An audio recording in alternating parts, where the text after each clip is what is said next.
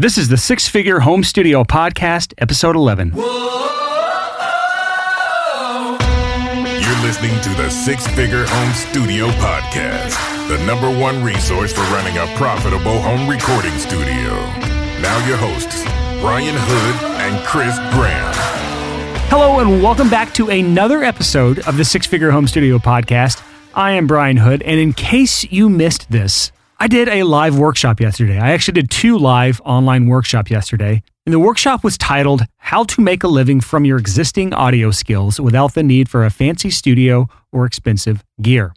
If you missed this workshop and you want to see a replay of that, I'm going to have a replay up for the next 48 hours only. You can get to that replay by going to the sixfigurehomestudio.com slash replay, R-E-P-L-A-Y. And I'm recording this before I actually do the workshops, but I'm just going to say that I'm assuming the workshops both went well. They were both a lot of fun, and the students got a lot out of them. As the time that I record this right now, we have something like 500 people registered for the workshop. And who knows, we may have a thousand people registered by the time I actually go live on Monday. But if you missed it or you want to watch the replay, just go to the sixfigurehomestudio.com slash replay and that'll be up and available to watch for the next 48 hours from the time this episode airs. So today's episode is all about increasing your studio's income. And I think this is one of my favorite episodes personally. It's good to hear this stuff. It's good to get a reminder of all the things that I should be doing because I'm not doing all of the things we talked about today. I have in the past. And even today, as I do this, I'm thinking of things that I need to do in my life right now based on the episode that I just heard. This is one of those episodes that takes action on your part. This is not a passive episode that you can just simply listen to in your car or listen to while you're doing laundry. This one is probably going to take, no, you're going to need to take notes. You're going to need to write things down. So keep that in mind as you get into this. But I think no matter what, even if you can't write notes down right now, you are going to get a lot out of this episode. So here is my conversation with Chris Graham. Brian, if you had to sum up for our listeners what their problem is, why they're listening to the Six Figure Home Studio podcast in the most condensed, shortest possible sentence, what would you say? They need to earn more money. I mean, even a six figure home studio would like to earn more money. There is no cap on what you would like to earn. There's a cap on what you need to earn, but there's no cap on what you would like to earn. So I think this is a good episode to talk about things you can do to change that, things you can do to improve your income, to increase your studio's income in the simplest ways. Yeah. And I know I'm like thinking every time we record an episode, I'm thinking back to Chris Graham, myself from 10, 15 years ago, and the lies I believed and the unwise things that I thought were true. And immediately 10 years ago, Chris Graham would, would have said, you know, 25 year old Chris Graham would have said, Oh, it's not about the money. Y'all are sellouts. Y'all are evil human beings. And Chris Graham from 10 years ago didn't have any kids and was a newlywed and uh, was comfortable eating the meagerest of fare. and I hadn't really caught on yet that this sort of like make art for a living game is about survival. It's about doing it for a long time and ensuring that you don't go out of business so you can keep doing it. So that when you have the opportunity to work on a really amazing project that you're there for it. That it wasn't like, "Oh, crap, I'm working at Starbucks or McDonald's to make ends meet and I'm not available because I flamed out. So this make more money thing, it's not about selling out, it's about longevity. How can you stay in the game so that you have the opportunity to work with somebody when that opportunity knocks? Yeah, and just being able to be your own boss to a degree. I mean, you still have clients who are really your boss, but you don't have a boss breathing down your neck every second of the day telling you what to do and when to do it. It's the freedom of being able to kind of make your own schedule, be your own boss, and be the captain of your own ship. That's the other reason why a lot of people are drawn towards creating a business out of the passion for audio that they have. Yeah, absolutely. And I know for me, if you ask me, well, why do you have your own business, Chris? I would answer in a single word freedom. That's it. Freedom. I want to do what I want to do when I want to do it. And for me, I'm a family man. I got three kids. I got a wife. It's my most it's the most important thing to me. And I want to know that I can spend time with them and that when my kids are old, they'll think back and say, my dad was a good dad. That's what I want in life. And that my wife will say, my, my husband was a good husband. And having a business and being in control of what that looks like affords me that opportunity. And I couldn't be any more grateful um, for that freedom. So I think what this conversation comes down to how do we make enough money to stay in business, let alone to become a six figure home studio? We can condense it down to the simplest terms. How much do you make per hour? Yep. It's that what is your base hourly pay for every hour you work? No matter what you're working on, whether it's audio related or not audio related, if it's on your business, if it's in your studio, you are working. Um, what do you make per hour? What do you sum all of those numbers up? What does it come down to is that hourly pay? Yeah. And I think the really important concept here is it's easy for us that were, you know, raised going to public school and watched friends, you know, like we've been conditioned by society to believe that when you're in a business, it's similar to a job. And in a job, you show up, and no matter how high quality your work is, or whatever work that you happen to be doing that day for your job, you make the same amount per hour. When you run a business, it's not like that. Exactly. Every task that you have has a dollar amount attached to it of how much that task is worth on the free market. And I had this conversation with one of my students one on one yesterday. We had a, uh, a 20, 30 minute call on Skype, and he was in this crossroads where he wanted to quit his day job that was a full time, 40 hour a week day job. But he has that internal fear of not, you know, it's the getting away from that steady paycheck. And I had to tell him, okay, at your day job, if you've been out for the last nine years, full time, you know, I'm not going to ask, I didn't ask any specific numbers. I just knew the general numbers of what he earned. And I could get, make a lot of assumptions that he would just nod that I was correct. But he would, I would say that, okay, you've been there nine years. You've probably gotten about a 3% raise per year, which is just right at inflation. But over the last eight years, if you haven't averaged a 3% uh, raise per year, you are actually getting paid the same or less than you got paid eight years ago. Even if the number's higher, the value of that money uh, is now lower than what it was eight or nine years ago. And so I told him, you know, five, 10 years from now, you may be in the same boat where you can go in 40 hours a week. You can earn your set 15, 20, $25 an hour, whatever it is. I think it was around probably 15 to 20 an hour. And you can always earn that and you'll always have that cap on the top of it. You're never going to go above that number. Yeah. But it is that nice safety net. But the other side of the coin is if you happen to quit your job, and he was actually really good at what he does. He had a nice studio, he had a nice client base that he did on the part time, just a few hours a, uh, a night he could actually work on his studio or in a studio. And if he went that route and quit his day job, to be able to replace that I would say like pretty low as far as studio terms go, that pretty low income from his day job. It was an insanely low amount of work, like three songs per month at the rates that he currently charged. So he, have, he would have to do to replace anything, or maybe four songs a month. And when you break it down that way, it's not a terrifying thing. But the point I want to get at here is when you have your own business, when you are the captain of your own ship, there is a very, very high number that you have a limit on your hourly pay, especially if you start implementing the things we're going to be talking about today, because it is completely up to you what you make per hour. If you're willing to do what it takes to get that number up, and that's really what we're going to talk about today is making the most of every single project you work on to get that hourly pay up so you can if you want to move away from your day job or completely drop your day job and do this full time or if you're already doing this full time the ways that you can make your business more efficient make your income higher per hour so you can either work less and make more and spend more time with your friends and family and doing things you love or at the very least just earn more and put some more away for a rainy day Yeah. So I think, you know, we have some homework for you guys. And I think that this is a really, really, really valuable activity. And it's very simple.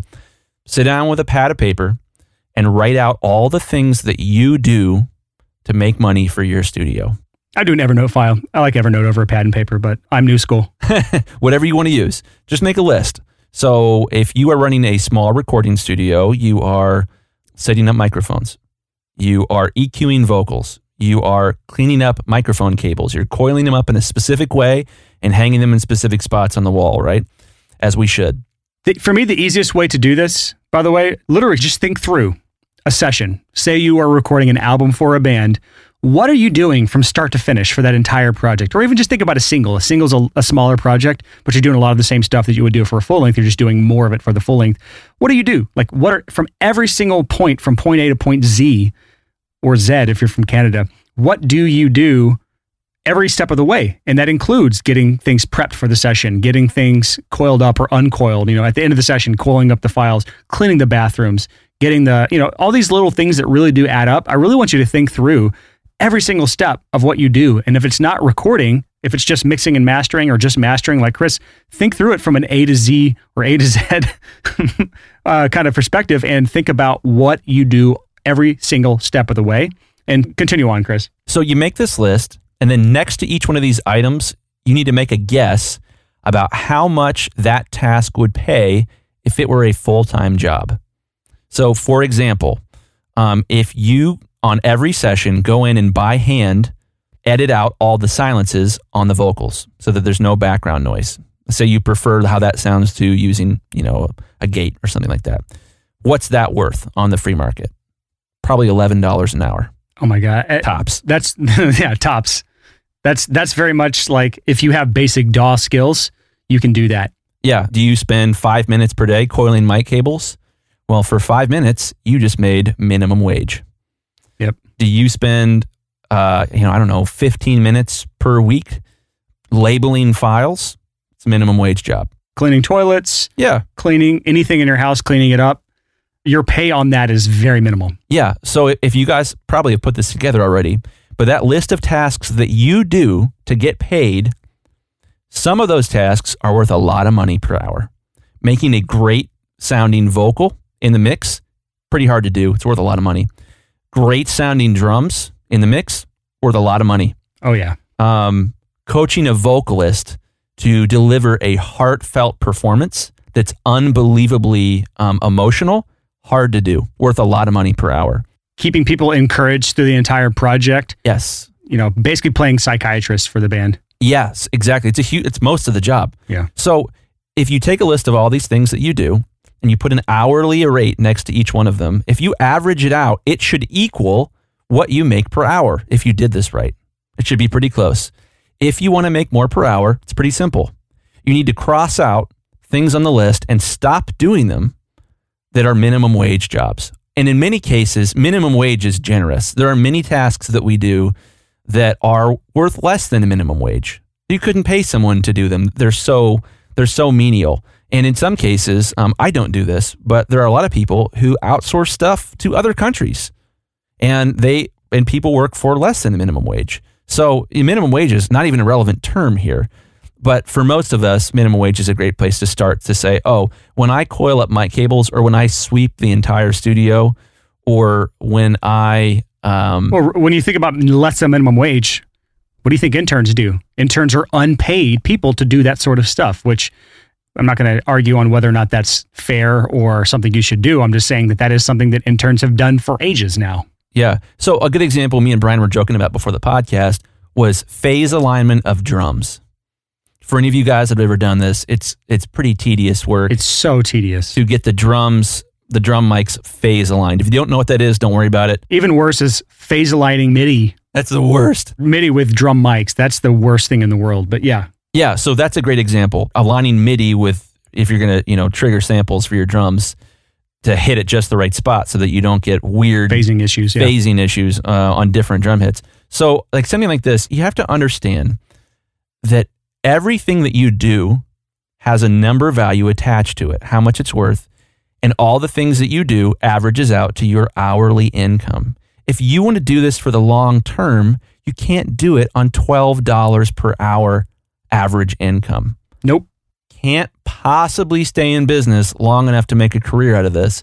So you need to make a list of these things and start crossing things out by either eliminating them, delegating them, or automating them. And before we get into this, I also want you to, to, to challenge yourself with this. I know a lot of you, especially those of you that have a day rate or a flat per song rate, you look at, let's look at a flat per song rate. You say, I charge $500 a song to fully produce, edit, track, mix, master a song.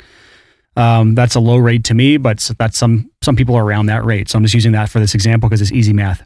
So you charge $500 per song to fully produce a band in your studio from start to finish. Well, you start thinking through the project and you're thinking that, okay, so we get the drums set up and then we record drums and then we edit drums and then we do uh, maybe bass next and then guitar or vice versa. And then we move to vocals and then we'll be editing things up and I'll do pitch correction and then the project's more or less done after I start mixing and mastering and then we do revisions and then we're done. Well, the, the problem with that is that's not all your work That's maybe all you think you do. But realistically, when you own your own business, when you are the business owner, there is so much more that you are responsible for outside of the actual projects you're working on. And these are things you're really getting paid $0 an hour for, but they're worth some amount of money. Some are high value, some are not. So, for example, it would be all of the things working on your business that we talked about in past episodes working in your business versus working on your business. Working in your business is that $500 per song that you're getting from this artist, where you're working in your business, recording, editing, mixing, mastering. But working on your business, no one's paying you for that. That is what I would consider unpaid work, although there is a huge advantage to doing that. But these are all things you have to account into the amount of time you're spending with your business. So I say all this to say you may think you're getting X amount per hour when you're working eight hour days. Say you work eight hours in a day to do this $500 whatever 500 divided by 8 is, that's what you think your hourly pay is. But realistically, it's not because you're doing all this back and forth email exchange for all these projects, doing your follow ups. If you're doing any sort of paid advertising, managing those campaigns, setting those campaigns up, getting the ads for that, getting the, cre- the copy done for that. If you're doing any sort of cleaning for your place, if you're doing any sort of taxes, if you're doing your bookkeeping, all of these things are things that you're responsible for. And it really does add up to a lot of time at the end of the day. And you really have to think through every single one of these tasks and come up with a value for what it is really worth on the free market. Not necessarily what uh, someone would get paid full time doing it for, but what is the free market value of this if I were to get rid of this to someone else? Yeah. So I think this conversation is tough.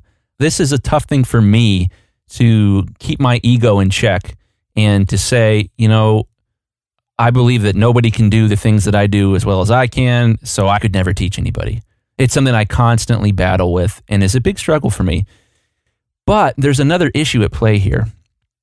And that issue is a cultural one in our field of work. And that is that the only true awesome people do it all. And so, Brian, question for you. Yeah. We got Bob and Steve, two fictional characters. Bob is pretty good at. Can we ev- call the second guy Russ? R- okay, Bob and Russ. Thanks. Bob and Russ both run home studios. Bob is pretty good at everything you need to do to run a home studio. He edits, he mixes, he masters. He's even a really good janitor, and he keeps that studio spick and span.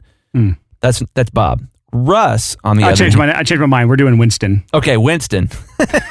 Winston also owns a home studio, and he sounds pretty smart based on his name. Winston is extremely good at teaching other people how to do some of the things he does. Who do you respect more? I respect them both because Bob did do a lot to learn all of the things that he's great at. And it does take a very talented person to do that.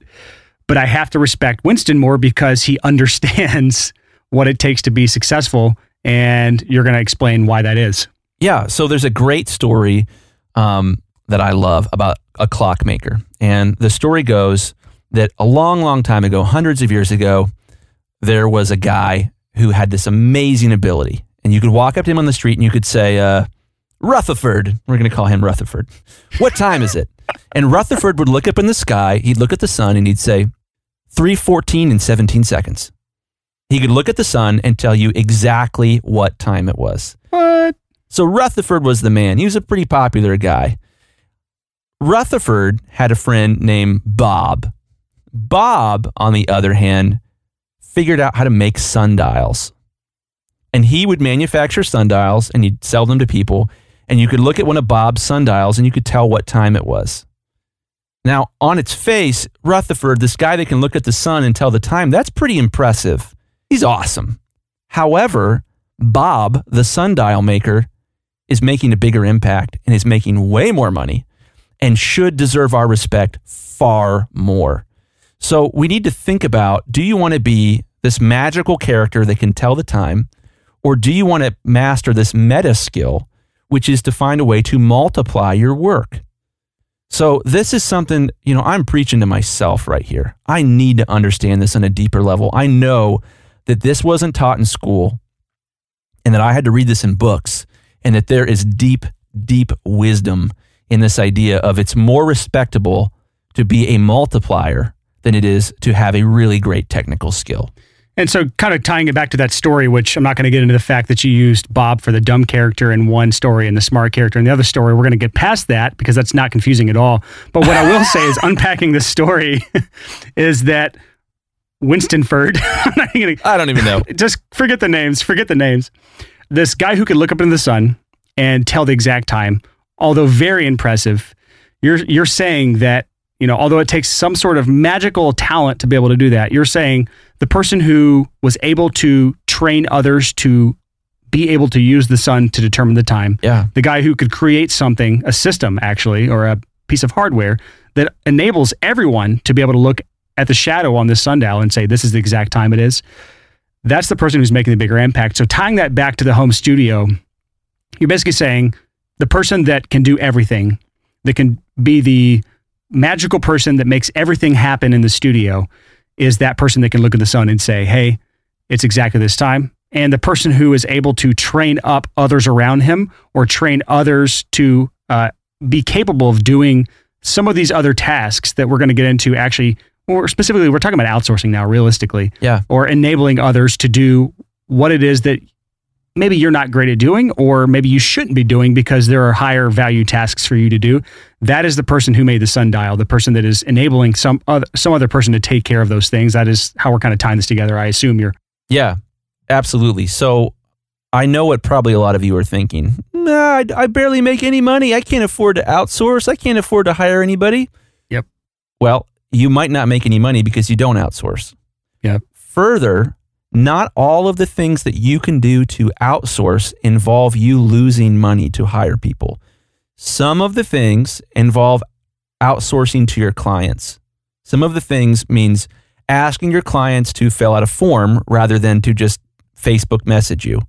Um, I've mentioned this on the podcast in the past, but when I, on my mastering website, started asking clients when they uploaded, you know, 10 songs for an album to label each file for each song with the track number, that changed my life because I no longer had to go back and forth with the client asking for clarifications on they they get, they sent me a song order with song names but the file names didn't reflect the song names and how do I figure out what yeah because you just have working titles when you're writing these songs, and then they don't match the final yeah titles of the songs, and then it's a whole mess trying to get that sorted out. So to kind of bring this back to that original list that you have created in Evernote, or if you're old school, your pen and paper, whatever that is, you've created this list of all the things that you were responsible for in your studio, every single thing, anything you do, and you've tried to at least guesstimate the value of what that is worth to the free market as best you can.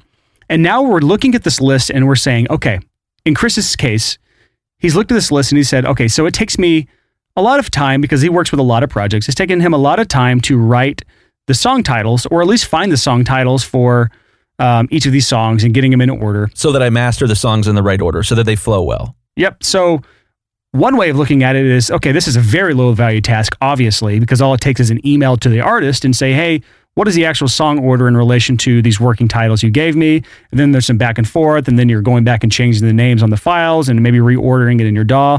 You could hire an assistant for that. And that's very low value tasks uh, that you would have to do. That's one way of looking at it, but then you're paying them to do that. And what Chris is saying here is instead of paying someone else to do this, he's getting the client to do it in the first place by putting systems into place that basically automate the task. Yeah. He's putting it into place to where when they book time, they book studio time with him or they pay for it, they then fill out a form and it specifies, give me the exact song title and order for these tracks. Yeah, that's that's exactly it. And there's a huge number of things that you can do like that in any business. That you know, perfect example is uh, there's a really great drive like gas station restaurant in the Cleveland, Ohio area called Sheetz. Oh, I love Sheetz so much. For years, you walk into a Sheetz and you walk up to a computer terminal and you build your own sandwich by selecting the options on the screen. And then someone in the back makes the exact sandwich that you ordered and you pay right at the terminal. It's amazing. Sheetz is outsourcing some of the work to their customers. So that's one way that you can begin to outsource without paying someone to do it. If you're really, really hurting for money and you need to jumpstart your business without hiring an assistant, um, you can do it that way. Another way that that's obvious and a lot of people do is interns. I like to joke that you know I am in my hand holding a pen. If I walk outside in Columbus, Ohio, which is where I am, and I throw that pen, it's going to hit somebody who majored in audio production in college who doesn't have a job in audio production. It's not hard to find people that have a degree or a passion or a technical school degree for this sort of stuff who are looking for employment and who are willing to work for peanuts because there's so many of them. I had an intern from Belmont. He was a great kid. He came to me wanting to be an intern for me, and I have never taken on interns before that. And honestly, I hadn't taken on since that because I didn't have this list together the list that we just talked about you writing. And if I would have had that list together of all the things, if I'd have really thought through and brain dumped all of the things that I do on a project and that I'm responsible for in my studio, and then started just circling the ones that he could have done, that he was capable of doing himself at the skill level that he had, he would have been A, a lot more busy. B, he would have probably gotten more out of the internship. And C, I would have probably earned more at the end of the day because I would be doing a lot less stuff I would be focused more on the high value tasks. And if I didn't earn more, I would at least have a better quality product at the end of the day. Yeah. So you can delegate to a paid person, you can delegate to an intern, or you can delegate to your customer. So these are all really, really, really interesting things, and they've had a huge impact on me. Um, customers, I think, like it when you delegate stuff to them if it gives them more control you know, it helps them be more involved in the process and it keeps the process from getting slowed down. So all these things are really, really great. But the big thing you need to understand is that when you have issues like this, when you're wasting time because something could either be eliminated, delegated, or automated in your business that would remove one of these terrible minimum wage or less items from your list of things that you do every year or every day, even. To remove those things, you have to go through a curve productivity curve. And, and what I think that means, what it means to me, is that you have to have a little bit of time where you're working on your business making no money. As a result of spending the time to build the system or make the form or teach the intern, as a result of doing that, you don't make money for just a little bit as you invest in that system. But as a result, immediately after that, your hourly rate goes up. It might only go up 10 cents an hour or might go up 5 cents an hour, but you are empowered to give yourself a raise by removing these less than minimum wage tasks from your list of things that you do. If you want to make more per hour, you have to remove things that make less than what you want to per hour from your list of things that you do. I don't care what business you're in, you have to do that. Before we get into the podcast today, let me tell you a little something crazy about myself. I'm actually a psychic and I'm going to prove it to you. You and I, we've probably never met, but I bet I can describe your business better than you can. Here's what my crystal ball says. You probably have no idea how to get clients other than waiting around for referrals and word of mouth. You're stuck in a perpetual cycle of feast or famine, so you have wild income swings from month to month. You're charging way less than you should and you know it, but you don't do anything about it. You feel like you have a million things you could be doing in your business and you have no idea what you should be focusing on. And you have tons of little half built bridges leading to nowhere because you've jumped from thing to thing to thing as a dabbler. Am I right? Does this sound eerily similar to you? That's because I've been in your shoes and I've worked with thousands of freelancers who've also been there. So I'm not a psychic. My crystal ball is not real. I just have a really clear understanding of what freelancers are facing today. And if I can predict your problems, you can bet I actually have a solution to these problems. It's called client acquisition. We talk about this all the time on the podcast, but for some reason, freelancers still haven't really figured this out yet. This is why I created Clients by Design Coaching. It's a truly unique coaching program that helps you build your own client acquisition machine so you can break out of this feast or famine cycle that most freelancers never escape. So here's how our approach is unique. First, we do a deep dive on your business, we figure out what's missing, and we give you a complete marketing roadmap right from the start. So, no more dabbling, no more guesswork, just a clear path to getting more clients. You always know what your next step is because we actually assign specific tasks to you. So, instead of feeling overwhelmed, instead of feeling scattered, you can just focus on your next step. That's it. We give you unlimited feedback on everything you do so you can feel confident that every single step you're taking is the right one. And we hold you accountable, not by nagging you, but just by genuinely supporting and cheering you on every step of the way. If you're behind on any steps we've assigned to you, we'll proactively reach out and see how we can help. Clients by Design is not a course. We look at it like a partnership. We'll always show up We'll always give you what you need, but you have to be willing to put in the work. This program is not for everyone, and that is okay. As of right now, I just checked the numbers. We've only approved about 25% of the applicants we've gotten so far. And that's because we are selective. We only accept your application if we believe we can truly help you. So if you're ready to end your feast or famine cycle and build a client acquisition machine, you can apply for Clients by Design by going to sixfigurecreative.com slash coach. That's the number six figurecreative.com slash coach. Now here's our show.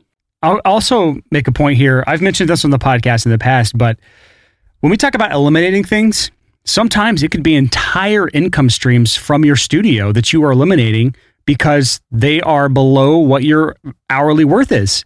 And instead of hiring it out, instead of trying to systemize it or automate it or hire interns, you may be better off just cutting it out from your business altogether, period.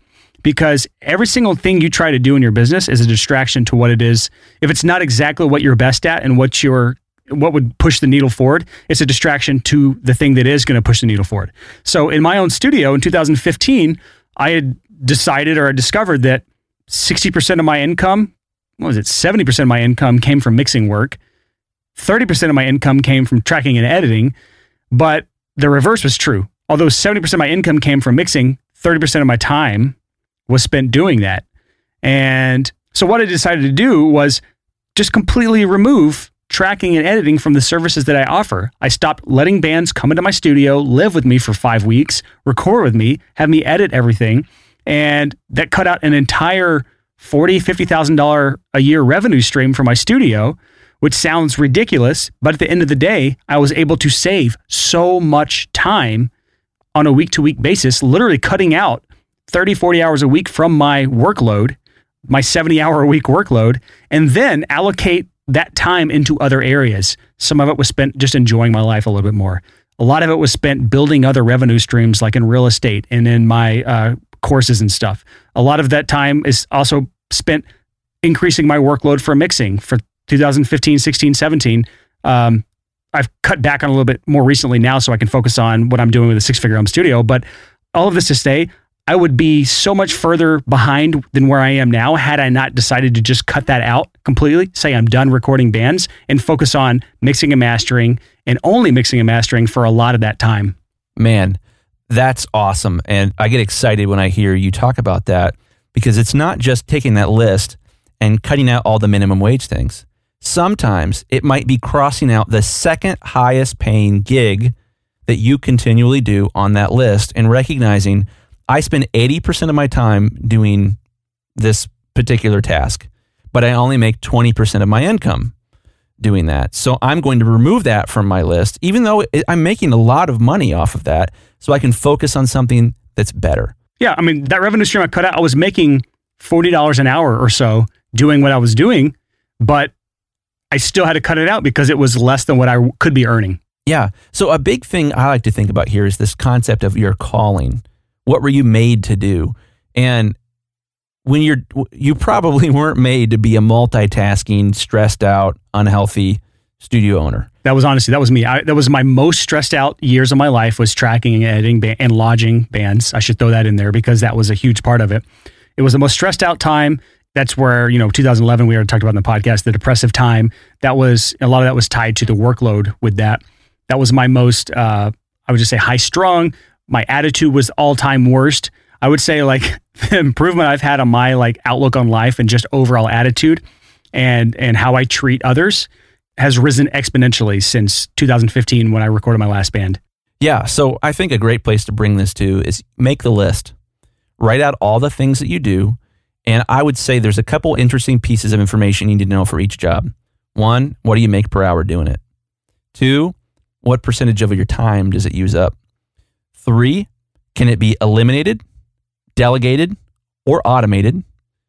And four, I think there's there's this really important thing that we haven't talked about yet is does it give you life? Yeah, I was going to say that. How much do you enjoy it? Yeah. And I know for me, you know, my story is really similar. I was producing, you know, 10 years ago or so.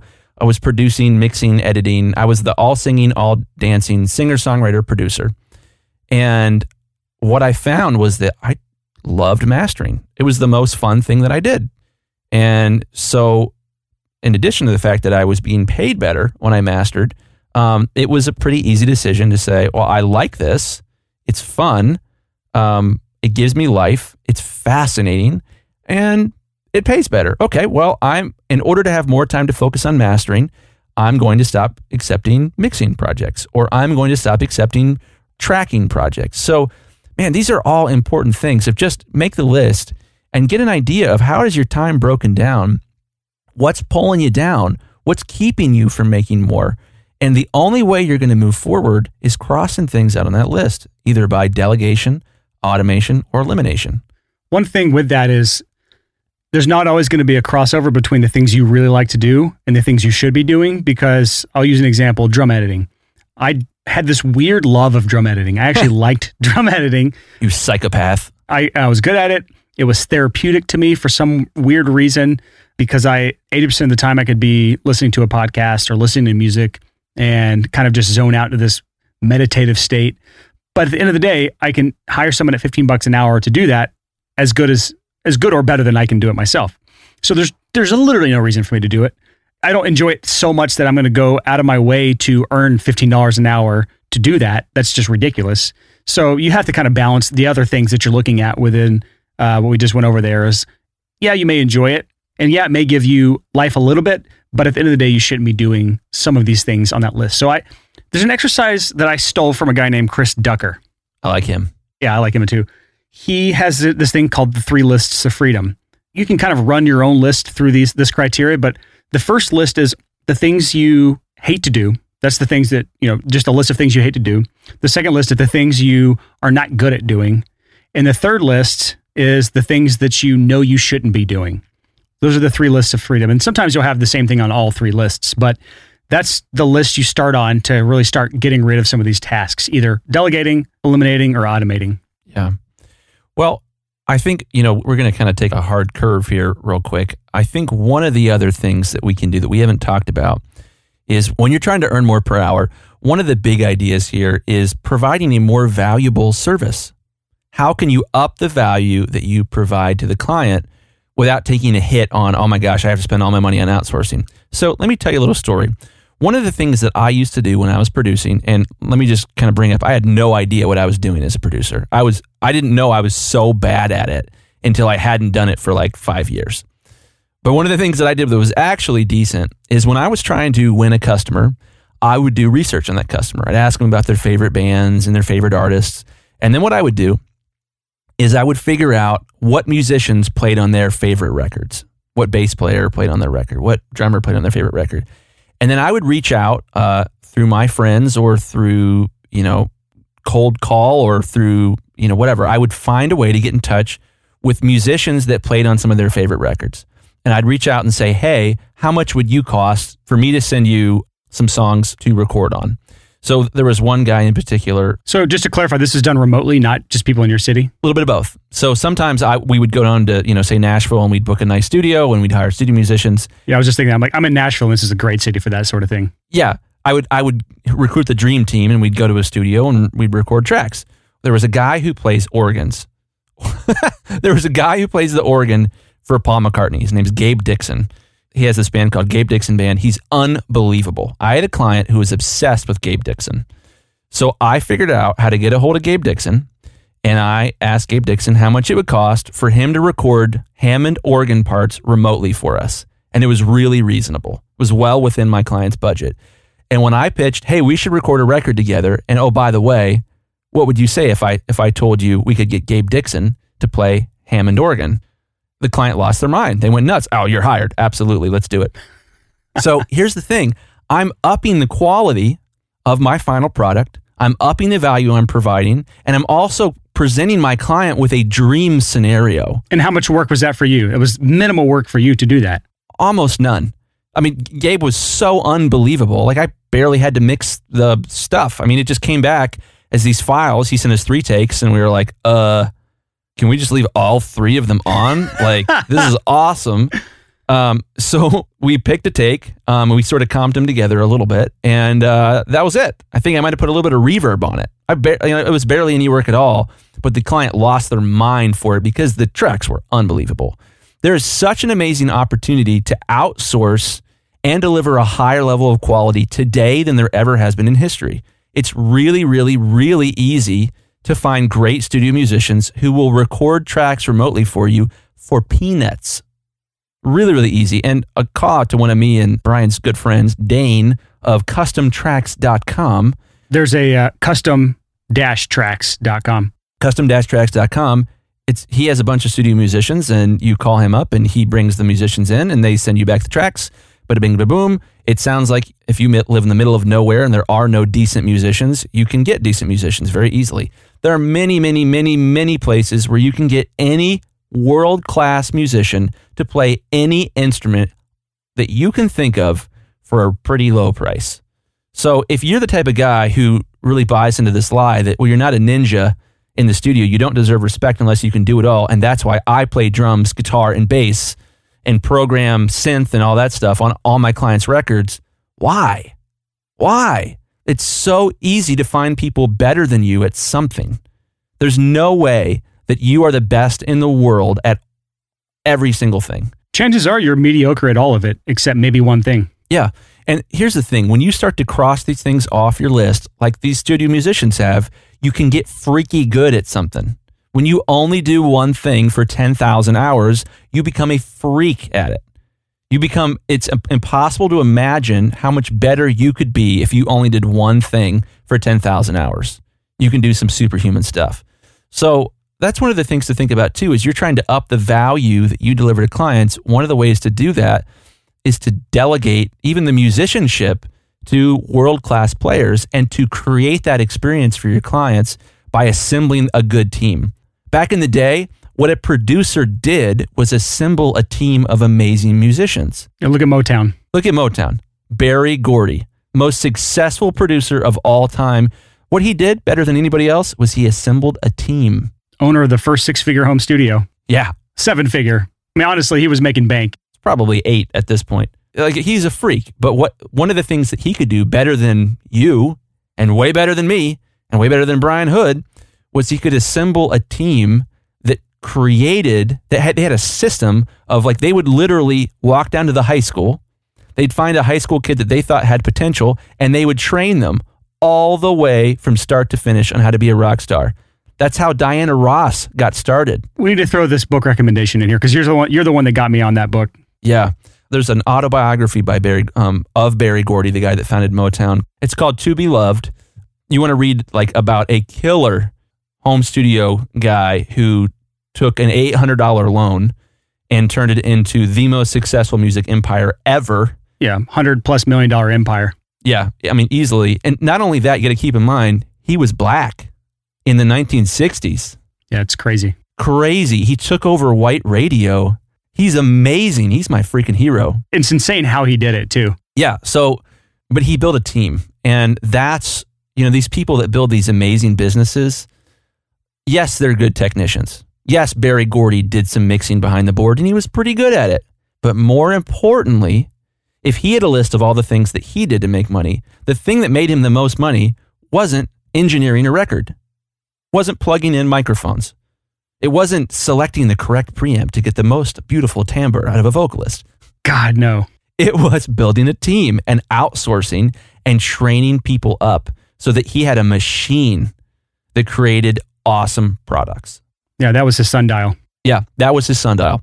Oh, bringing it back home with the sundial. Love it. I think it's a good place to start wrapping this up and kind of giving some actionables on different things you could consider outsourcing and maybe touch on some specifics on each of these things uh, if it makes sense. But at least giving them a list of things to consider removing from your life. Um, here's some ideas on things you could outsource right away. If you are a good producer but not a great mix engineer and you know it, you might think about outsourcing mixing. A great way to do that is to take one song and to talk various mixers into doing a free or very cheap mixing sample, maybe not even of the whole song, to get an idea of which one you like the most. I will say that I don't ever do those.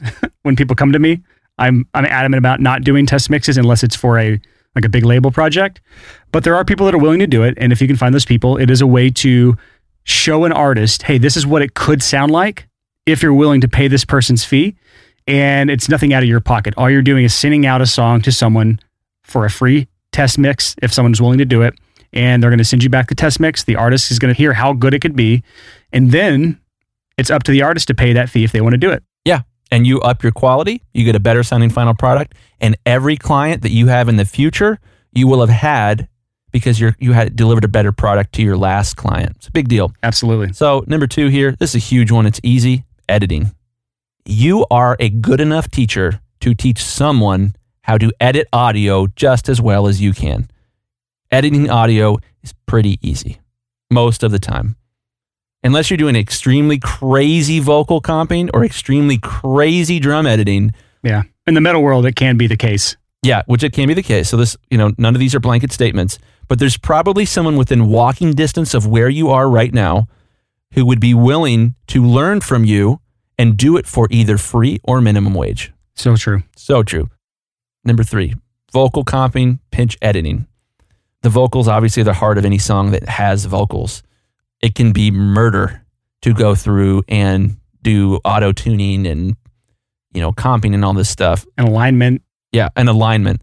There are tons of people who do this for a living, and if you're spending 30 hours a song doing this sort of stuff, I know a lot of people that spend inordinate amounts of time doing this. It's probably not the thing that you were created to do. Yeah, you're either great at this or you're not. Even if you are great at this, you may not be fast at it. I was one of the people that was actually very good at this, but I was very slow at this. It would take me six plus hours to do one song if there was a lot of vocal tracks and a lot of stuff going on. And it's because I'm very slow at it. And so if you look at people who do this for a living, they've put their 10,000 hours in. They do vocal comping, pitch correction, vocal alignment, everything. They're able to do it 10 times faster than you because that's all they do. They're able to charge a reasonable rate. Say, I'm not going to give exact specifics because it's going to vary from person to person to person. And you can find someone who can do it at a reasonable price. That's the only thing that matters. Reasonable price and do it as good or better than you, even if you are already great at it. So you need to start getting rid of some of these things that you're stuck on doing because you think that you're the only one that can do it. And that's one of the biggest things that hurdles that I had to get over was thinking that only I can do it as good as I can do it. No one else can do it as good as me. That's that's the biggest lie by far that we tell ourselves when it comes to getting rid of some of these tasks is that no one can do it as good as I can. And I promise you, there are people that are better than you at everything you do. Yeah. Well, specifically, it's not a slight on anyone's ability. If anyone niches down and only does one thing, and you haven't been doing only one thing, there's an almost 100% chance that they're better at it than you are. And kind of going back to the Berry Gordy conversation, he was a decent songwriter and he had some hits that he had written, but his big thing was putting the team together. And so what he had done is found all of these people who are fantastic at exactly what he needed, especially once he got to the bigger level. I mean, there's a huge difference between running a six figure home studio and a $150 million company. Like there is a huge difference in the skill set you need to do those two things. And he was great at both of those because he built a team at all these levels. When he got to the $100 million corporate level, he started hiring in the CFO, you know, all of the people that are going to help run an organization of that level, he knew how to build the team and he was great at leading the team. And that's ultimately what got him to where he was. And so when you start looking at your business as you're the CEO of your studio, you get that mindset and you stop thinking about, okay, I'm going to pitch correct this, and then I'm going to edit this, and then I'm going to comp this, and then I'm going to do this, and I'm going to help the set band right, and then I'm going to lodge the band. You can start, you can still do a lot of these things if you want, but at the end of the day, if someone is a better team builder, if someone makes use of these individual specialists who are incredible at their one thing, you're going to have a much better product at the end of the day. You're going to have much less headaches at the end of the day. And you're going to have probably a much bigger business at the end of the day than the person who does literally everything. So let's continue on this list here, Chris. Absolutely. So, drum editing is a great one. Um, drum editing is super time consuming. Yep. But it's also very easy to teach. Very easy to teach there are a lot of drummers out there who would absolutely love to make a little bit of money on the side by doing drum editing. That's something someone can do on tour. A touring artist, tour, a touring musician who understands Pro Tools or a DAW, a general DAW, they can do drum editing on the road and they'll be happy to earn money from their laptop in their van while they're not doing anything else. Yeah, and that's a, that's a big thing. That's one of the things I used to do. There was a guy named Ben Shive who I hired to play keyboards in a record. And Ben Shive had a little MIDI keyboard plugged into his laptop, and he did the tracks for the record while riding in the back of a van in between shows. And he did a great job. They were incredible keyboard parts. With a little tiny MIDI keyboard and the stuff you have today as far as sample libraries. Yeah. There's an incredible amount of stuff you can do with just those two things. Yeah. So that's a big thing to keep in mind here is that for many people in this industry, they get paid a lot at night to perform and they don't make jack squat during the day. They're riding in a van from show to show to show, and they are would be wicked pumped if you reached out to them and asked them, "Hey, can you plug your bass into a little interface and record bass parts while you're driving down I-75?" you know, uh, they're going to do it for nothing. It'll be so cheap. Yeah. And they're going to do a lot better than your buddy Steve who bought a bass at a pawn shop 2 years ago. that sounds oddly specific, Chris.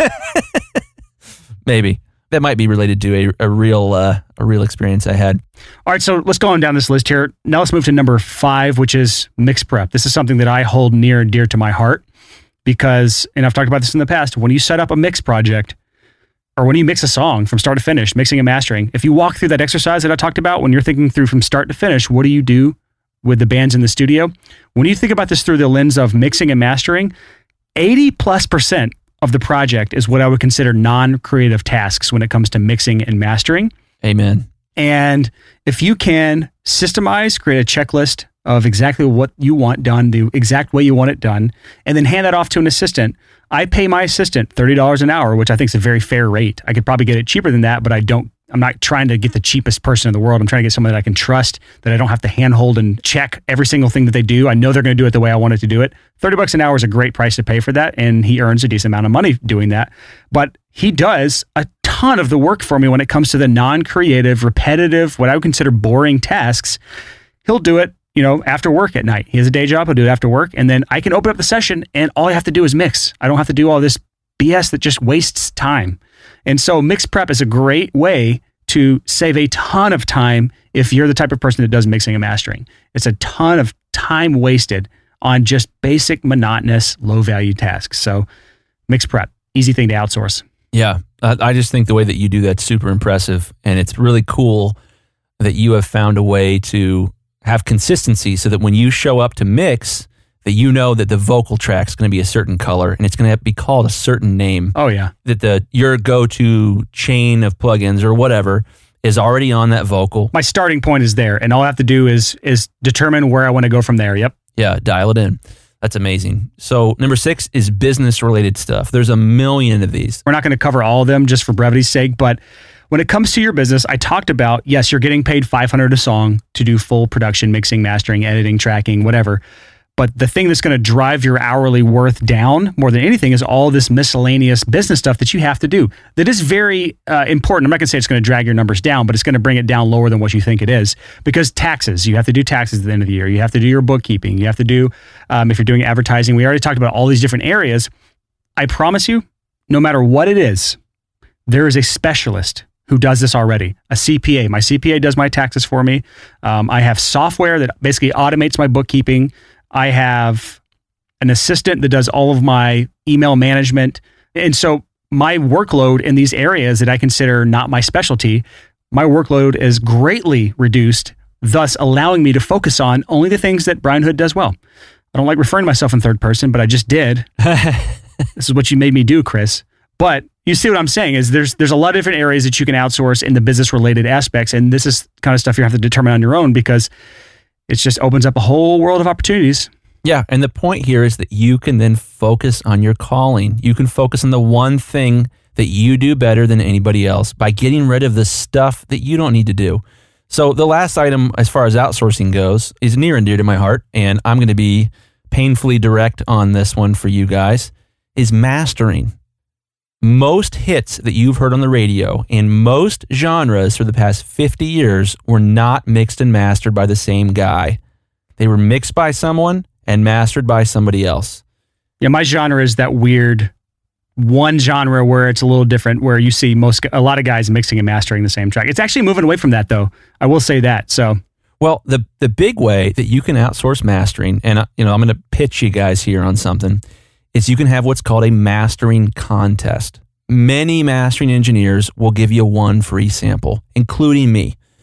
And basically, what that looks like is you send them one song, they master a portion of it for free, and you see what you think. And um, so I just got off the phone with somebody um, who is editing our podcast right now, who sent me a song to see what it would sound like. And he had been mastering it himself. And I mastered a sample and sent it back. And he was pretty surprised that it sounded so much better than what he thought it could sound like. So if you are thinking about outsourcing mastering, the best thing to do is to have a mastering contest. And all you need to do is find a couple people that you think might be able to master better than you can and send them all the same song. Get the songs back from them, mastered, and compare the results. That's it. Winner take all. Yeah. It's really easy. It's free in most cases. And you get a good idea of either A, are you already really good at mastering and you don't need help with that? Or B, holy crap, mastering engineer C was way better than everybody else and way better than me. And oh my gosh, I can afford him. So the other big thing here is, and I tell everyone to do this, is if you produce lots of artists, never feel bad sending a song from an artist to me for a free sample. I'll do a free sample, one free sample for every artist. So I, I have producers that'll send me a sample every couple weeks. I'll send it back. They'll show their artist, and their artist will say, "Oh my gosh, I will absolutely spring for mastering. I'll take care of this. I'll pay for it." And so it's not coming out of the producer's pocket; it's coming out of the artist's pocket. We talked about that earlier. We talked about where with the mixing contest, it's the same with the mastering contest. You send it out to several people, you give it to the artist. They have heard, oh my gosh, this is so much better than I thought. And then it's like, okay, for X amount more, you can have that. And they're the ones paying for it. It's not out of your pocket. So that's one way to add value to the project without it coming out of your own pocket. Yeah, it's huge. And the big thing about mastering that makes it really unique is it affects every single thing that you did. It's the last stage before the song gets released. So good mastering has the ability to amplify, quite literally, but also figuratively, the quality of the entire song. And the big thing to keep in mind there is if you aren't good at mastering or you're mediocre at it, when you try to get a new client, you're going to show them the last project you worked on, right? Check out the song I mixed and mastered for this guy. If it sounds worse than it could, you will be able to charge less. Not only that, you have less chance of winning that customer. So, mastering contests are just this easy, super duper low hanging fruit as far as outsourcing because it's really easy to figure out what kind of quality it will bring to the table. And when you show an artist, at least in my experience, when you show an artist a good master, when they've only been listening to the mix and maybe a test master, most artists are at that point are like, oh my gosh, we're almost done. This sounds beautiful. I will absolutely spring for it. So if you're thinking about doing a mastering contest, here's my hard ask. Check out chrisgrahammastering.com, C H R I S G R A H A M, mastering. Um, and there's a big old before and after player there, so you can hear before and after samples of my work. And there's a big old red button. And if you click it, it'll walk you through how to send me a song, and I'll master a sample for free. And uh, like I said before, this is all about building your team.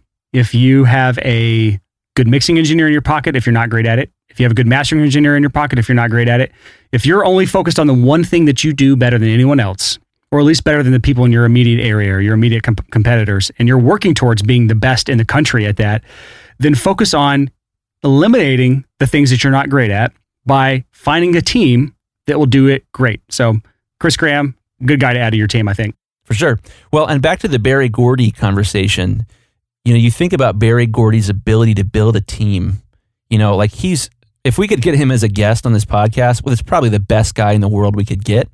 Um, but you think about Berry Gordy's team, and there's one guy that jumps out in particular, and it's this bass player named James Jamerson. When you think of the signature bass lines in a Motown song, you're probably thinking of James Jamerson. He was instrumental to Berry Gordy building the Motown dynasty. And if you remove James Jamerson from Motown, Motown's totally different. Totally different.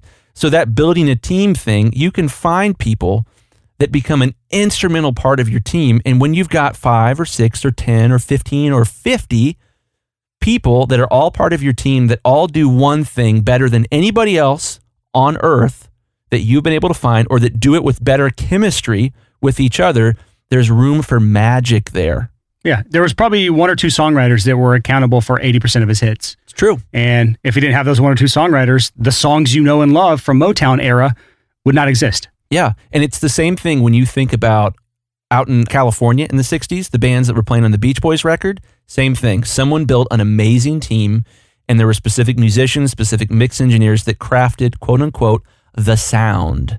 And that became the product that took over the world anytime that you look at a revolution in music, it wasn't one guy, it was a team. If you are trying to do this on your own and be the guy and feel respected and feel, you know, like you're the man, it's an uphill battle and it's probably not going to work unless you are a one in a billion genius. The more important skill here is to be a clock builder not to be able to look at the sun and tell time, but to be able to build sundials and to build this team and to create systems and lower the bar so that many people can work together to make something awesome. So that is it for this episode of the Six Figure Home Studio podcast. I don't know about you, but I got a ton from this episode. There are things that light bulbs that went off in my head when listening back to this episode. And I know that hopefully you had those light bulb moments as well. Just one final reminder if you missed the workshop, the live workshop I did yesterday, and you want to watch the replay, it is important that you go to the sixfigurehomestudio.com slash replay, R E P L A Y, within the next 48 hours. After that, we're taking the replay down. You only have 48 hours to watch the replay if you want to watch that. And again, the workshop title was How to Make a Living from Your Existing Audio Skills Without the Need for a Fancy Studio or Expensive Gear. So, next week, our episode is all about niching down. So many people have asked me how to find a niche. How do I niche down? Or, or they have this lie that they tell themselves that if they niche down, they're going to lose money. And I'm here to tell you that that is not the case. And I'm excited for the next week's episode because it's going to be enlightening for a lot of people. And it's going to be extremely helpful for those of you who have no specific niche that they're a part of. If you are a generalist, if you try to speak to everyone, you're going to speak to absolutely no one. So stay tuned for next week's episode, which will be out next Tuesday. Until next time, Happy hustling. Whoa.